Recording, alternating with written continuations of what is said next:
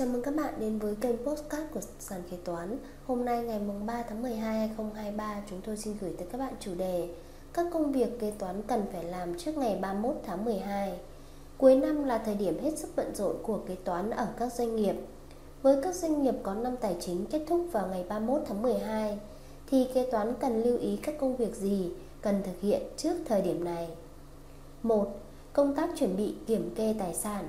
Quy định pháp luật về kiểm kê tài sản, một trong những công việc kế toán bắt buộc và quan trọng phải thực hiện vào cuối kỳ kế toán năm là kiểm kê tài sản. Theo điều 40 của luật kế toán số 88/2015 QH13 có quy có đưa ra các quy định sau đây.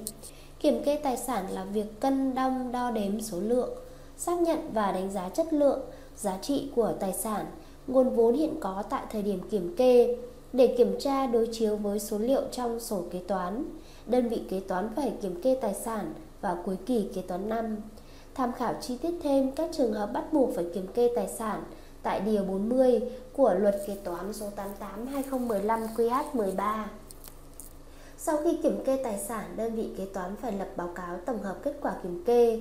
Trường hợp có chênh lệch giữa số liệu thực tế kiểm kê với số liệu ghi trên sổ kế toán đơn vị kế toán phải xác định nguyên nhân và phải phản ánh số chênh lệch, kết quả xử lý vào sổ kế toán trước khi lập báo cáo tài chính. Việc kiểm kê phải phản ánh đúng thực tế tài sản, nguồn hình thành tài sản. Người lập và ký báo cáo tổng hợp kết quả kiểm kê phải chịu trách nhiệm về kết quả kiểm kê. Doanh nghiệp cần căn cứ cụ thể vào các tài sản hiệu hiện hữu để thực hiện kiểm kê các tài sản gồm tiền mặt, vàng bạc, đá quý, hàng tồn kho, công cụ dụng cụ, tài sản cố định hữu hình, các tài sản khác nếu có. Quy trình kiểm kê tài sản Tùy vào tình hình thực tế các tài sản của doanh nghiệp, cơ cấu tổ chức doanh nghiệp, ban lãnh đạo và các bộ phận liên quan cần xây dựng một bộ quy trình kiểm kê tài sản đầy đủ. Doanh nghiệp có thể tham khảo các bước kiểm kê tài sản sau đây. Bước 1. Công bố quyết định kiểm kê tài sản cuối năm được phê duyệt bởi người có thẩm quyền. Bước 2. Tổ chức thành lập hội đồng kiểm kê tài sản của doanh nghiệp. Bước 3. Hội đồng kiểm kê tài sản ban hành và công bố kế hoạch kiểm kê chi tiết. Bước 4. Thực hiện quy trình kiểm kê tài sản. Bước 5. Tập hợp số liệu và lập biên bản kiểm kê tài sản. Bước 6. Hội đồng kiểm kê họp đánh giá sau kiểm kê. Hội đồng kiểm kê tài sản đưa ra nhận xét, đánh giá chung về tình hình sử dụng, quản lý tài sản tại doanh nghiệp, cần tìm hiểu nguyên nhân và đưa ra biện pháp khắc phục khi xảy ra sự chênh lệch giữa kiểm kê thực tế và sổ sách kế toán. Bước 7. Hội đồng kiểm kê đưa ra đề xuất các giải pháp kiến nghị nếu có. Bước 8. Báo cáo kết quả kiểm kê tài sản. Báo cáo với doanh nghiệp về kết quả kiểm kê, gửi báo cáo kết quả chỉ đạo điều hành của doanh nghiệp tới các bộ phận có liên quan. Doanh nghiệp lưu ý sắp xếp lịch trình kiểm kê phù hợp với tình hình sản xuất kinh doanh của doanh nghiệp và việc chốt số liệu lập báo cáo tài chính. Quá trình kiểm kê cần lưu trữ đầy đủ các hồ sơ, tài liệu và chữ ký của người có thẩm quyền của doanh nghiệp. Doanh nghiệp cần thực hiện rất nhiều công tác kiểm kê từ tài sản cố định, công cụ dụng cụ hàng tồn kho đến tiền mặt tiền gửi và phải thực hiện một cách cẩn thận, chỉn chu. 2. Ra soát và thực hiện xác nhận công nợ.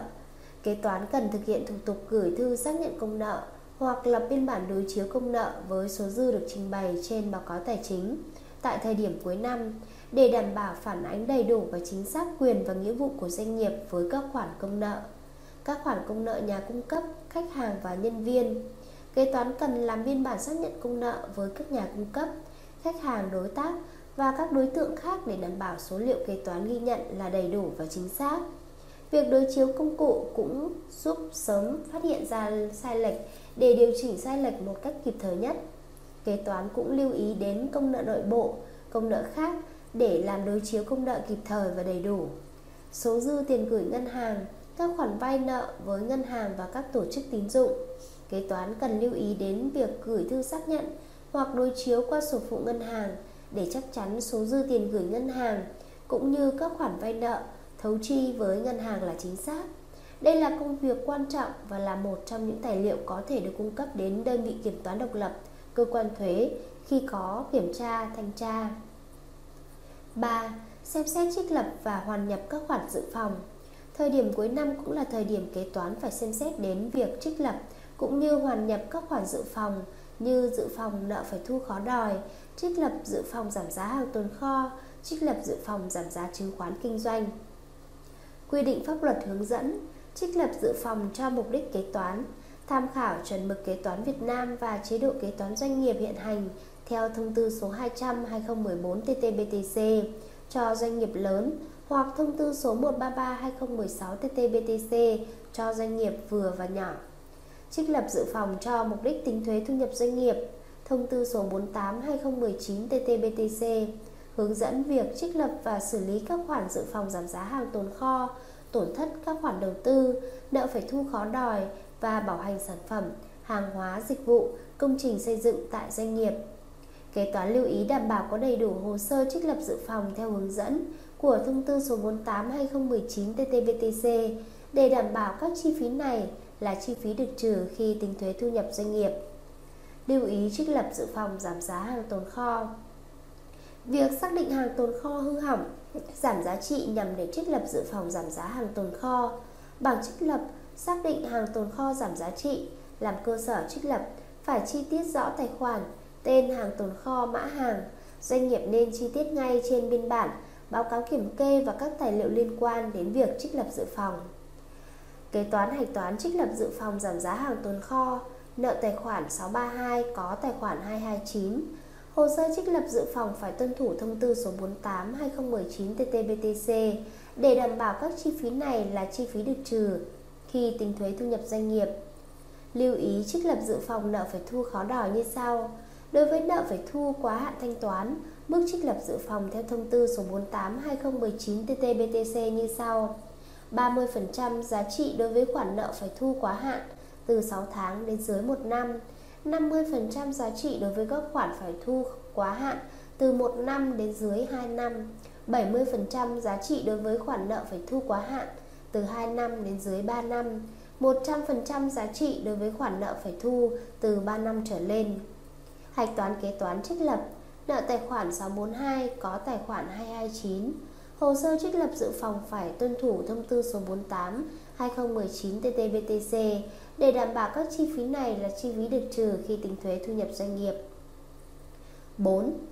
Trích trước các khoản chi phí phải trả và các khoản lãi dự thu từ đầu tư tài chính. Trích trước các khoản chi phí phải trả với các khoản chi phí đã phát sinh trong kỳ nhưng chưa đầy đủ chứng từ, kế toán cần trích trước và ghi nhận vào chi phí tương ứng để đảm bảo việc ghi nhận chi phí là đúng kỳ và kịp thời. Điều 54 hướng dẫn tài khoản 335 chi phí phải trả của thông tư số 200 2014 TTBTC đưa ra hướng dẫn sau. Kế toán phải phân biệt các khoản chi phí phải trả hay còn gọi là chi phí trích trước hoặc chi phí dồn tích với các khoản dự phòng phải trả được phản ánh trên tài khoản 352 để ghi nhận và trình bày báo cáo tài chính phù hợp với bản chất của từng khoản mục.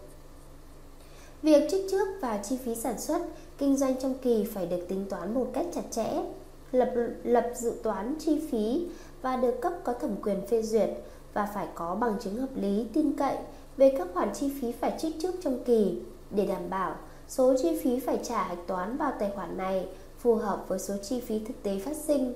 Nghiêm cấm việc trích trước và chi phí những nội dung không được tính vào chi phí sản xuất kinh doanh. Việc hạch toán các khoản chi phí phải trả nhằm đảm bảo nguyên tắc thận trọng trong kế toán. Trong trường hợp này là không đánh giá thấp hơn giá trị của các khoản nợ phải trả và chi phí. Kế toán cần giả soát lại tất cả các khoản chi phí phát sinh xung quanh thời điểm kết thúc năm tài chính, cũng như hồ sơ kèm theo để đảm bảo ghi nhận đầy đủ và chính xác chi phí theo thực tế phát sinh. Ví dụ, chi phí điện nước của tháng 12 2023 nhưng đến tháng 1 2024 kế toán mới nhận được hóa đơn Căn cứ vào số liệu thực tiễn các kỳ trước và ước tính của kế toán, vào ngày 31 tháng 12 2023, kế toán cần trích trước chi phí điện nước này để ghi nhận vào chi phí của năm 2023. Bút toán tạm trích nợ tài khoản 641, 642, 627 có tài khoản 335. Lãi vay phải trả Liên quan đến chi phí phải trả, doanh nghiệp cần lưu ý đến lãi vay phải trả nếu có. Căn cứ tính toán là theo hợp đồng vay và các hồ sơ liên quan để xác định Việc trích trước chi phí lãi vay cũng nhằm đảm bảo nguyên tắc thận trọng trong kế toán. Ví dụ, doanh nghiệp có khoản vay ngân hàng kỳ hạn 6 tháng, thời gian bắt đầu vay từ ngày 1 tháng 10 2023, tính ra khoản lãi cần thanh toán là 12 triệu đồng. Lãi thanh toán sau khi đáo hạn nợ Tuy nhiên, vào ngày 31 tháng 12 2023, kế toán cần tính trước phần lãi tương ứng phát sinh trong năm 2023, 3 tháng là 6 triệu đồng và ghi nhận và chi phí lãi vay tương ứng. Bút toán nợ tài khoản 635 có tài khoản 335, sang năm có chứng từ thì hạch toán nợ tài khoản 335 có tài khoản 112. Hạch toán lãi dự thu nếu có khoản tiền gửi có kỳ hạn và các khoản lãi từ đầu tư khác với các khoản tiền gửi có kỳ hạn tại ngân hàng hoặc các khoản lãi từ đầu tư khác, kế toán cần xem xét ước tính phần lãi từ hoạt động này nhằm đưa vào doanh thu tài chính của doanh nghiệp. Kế toán lưu ý đảm bảo nguyên tắc thận trọng khi hạch toán các khoản lãi từ tiền gửi và lãi từ các khoản đầu tư tài chính khác trên cơ sở nguyên tắc thận trọng, không đánh giá cao hơn giá trị của các tài sản và các khoản thu nhập. Do vậy cần có bằng chứng chắc chắn về khoản lãi thu được và hạn chế việc hạch toán một khoản lãi cao hơn thực tế thu về. Bút toán hạch toán Nợ tài khoản 1388 có tài khoản 515 Sang năm nhận lãi hạch toán lại Nợ tài khoản 112 có tài khoản 138 Phần lãi thêm nếu có hạch toán Nợ tài khoản 112 có 515 5. Các công việc giả soát thuế Thời điểm cuối năm cũng là thời điểm kế toán cần giả soát lại các công việc liên quan đến thuế trong năm để chuẩn bị tốt cho công tác lập báo cáo quyết toán theo quy định. Dưới đây là một số lưu ý mà kế toán cần chú ý thực hiện vào thời điểm cuối năm. Lưu ý về chính sách giảm thuế giá trị gia tăng. Theo Nghị định số 44-2023 NDCP quy định chính sách giảm thuế giá trị gia tăng theo Nghị quyết số 101-2023 QH15 ngày 24 tháng 6 năm 2023 của Quốc hội việc giảm thuế suất thuế giá trị gia tăng từ 10% xuống 8% có hiệu lực từ ngày 1 tháng 7 năm 2023 đến hết ngày 31 tháng 12 2023. Tại thời điểm 31 tháng 12 2023, kế toán cần phải lưu ý cập nhật và theo dõi các quy định thay thế nếu có liên quan đến việc giảm thuế giá trị gia tăng này để đảm bảo tuân thủ các chính sách pháp luật về thuế. Giả soát đăng ký giảm trừ gia cảnh người phụ thuộc của nhân viên, Kế toán cần lưu ý lưu trữ hồ sơ đăng ký giảm trừ gia cảnh với người phụ thuộc như con cái, bố đẻ, mẹ đẻ, bố chồng, mẹ chồng, anh chị em. Với mỗi trường hợp hồ sơ cần lưu trữ là khác nhau, kế toán cần đảm bảo thực hiện đúng theo hướng dẫn về hồ sơ tại các bản văn bản hướng dẫn của thuế. Năm 2023, kế toán lưu ý rằng hồ sơ chứng minh người phụ thuộc xin giảm trừ gia cảnh đã có nhiều thay đổi theo thông tư số 79/2022 TT-BTC. Thông tư này đã sửa đổi điểm G khoản 1 điều 9, thông tư 111/2013 TT-BTC, chi tiết các yêu cầu về hồ sơ, tài liệu chứng minh, kế toán xét xem các hướng dẫn chi tiết tại thông tư số 79/2022 TT-BTC. Kế toán lưu ý trường hợp các cá nhân khác không nơi nương tựa mà người nộp thuế đang phải trực tiếp nuôi dưỡng theo quy định thì được đăng ký giảm trừ gia cảnh chậm nhất là ngày 31 tháng 12 năm năm tính thuế, bao gồm anh ruột, chị ruột, em ruột của người nộp thuế, ông nội, bà nội, ông ngoại, bà ngoại, cô ruột, dì ruột, cậu ruột, chú ruột, bác ruột của người nộp thuế, cháu ruột của người nộp thuế bao gồm con của anh ruột, chị ruột, em ruột. Người phải trực tiếp nuôi dưỡng khác theo quy định của pháp luật. Ra soát các khoản chi phí không được trừ trong năm để tránh bị loại chi phí khi cơ quan thuế thực hiện kiểm tra thuế tại doanh nghiệp. Có thể dẫn đến hậu quả là các khoản phạt thuế của doanh nghiệp Kế toán cần lưu ý những điểm sau Nắm rõ phân biệt quy định về kế toán và thuế về chi phí, đồng thời liên tục cập nhật kiến thức và thông tư thuế mới. Trong đó, ba thông tư chính về thuế thu nhập doanh nghiệp bao gồm Thông tư 25/2018 TT-BTC ngày 16 tháng 3 2018, Thông tư 96/2015 TT-BTC ngày 22 tháng 6 2015, Thông tư 78/2014 TT-BTC ngày 18 tháng 6 2014 chủ động tổng hợp số liệu chi phí không được trừ để đưa vào tờ khai thuế thu nhập doanh nghiệp trước khi cơ quan thuế thực hiện kiểm tra thuế tại doanh nghiệp nhằm giảm tối thiểu số chi phí bị loại sau quyết toán thuế. Việc này giúp tối thiểu hóa các khoản phạt thuế. Trên đây là một số nội dung lưu ý liên quan tới chủ đề những công việc kế toán cần làm trước thời điểm 31 tháng 12. Cảm ơn các bạn đã lắng nghe postcard ngày hôm nay của sàn kế toán. Hẹn gặp lại các bạn ở postcard tiếp theo. Chương trình được sản xuất và cung cấp bởi sàn kế toán, ứng dụng đầu tiên và duy nhất tại Việt Nam chuyên sâu về kế toán. Để theo dõi các tình huống tiếp theo, nhanh tay tải app sàn kế toán tại CH Play hoặc Apple Store để trở thành thính giả đầu tiên.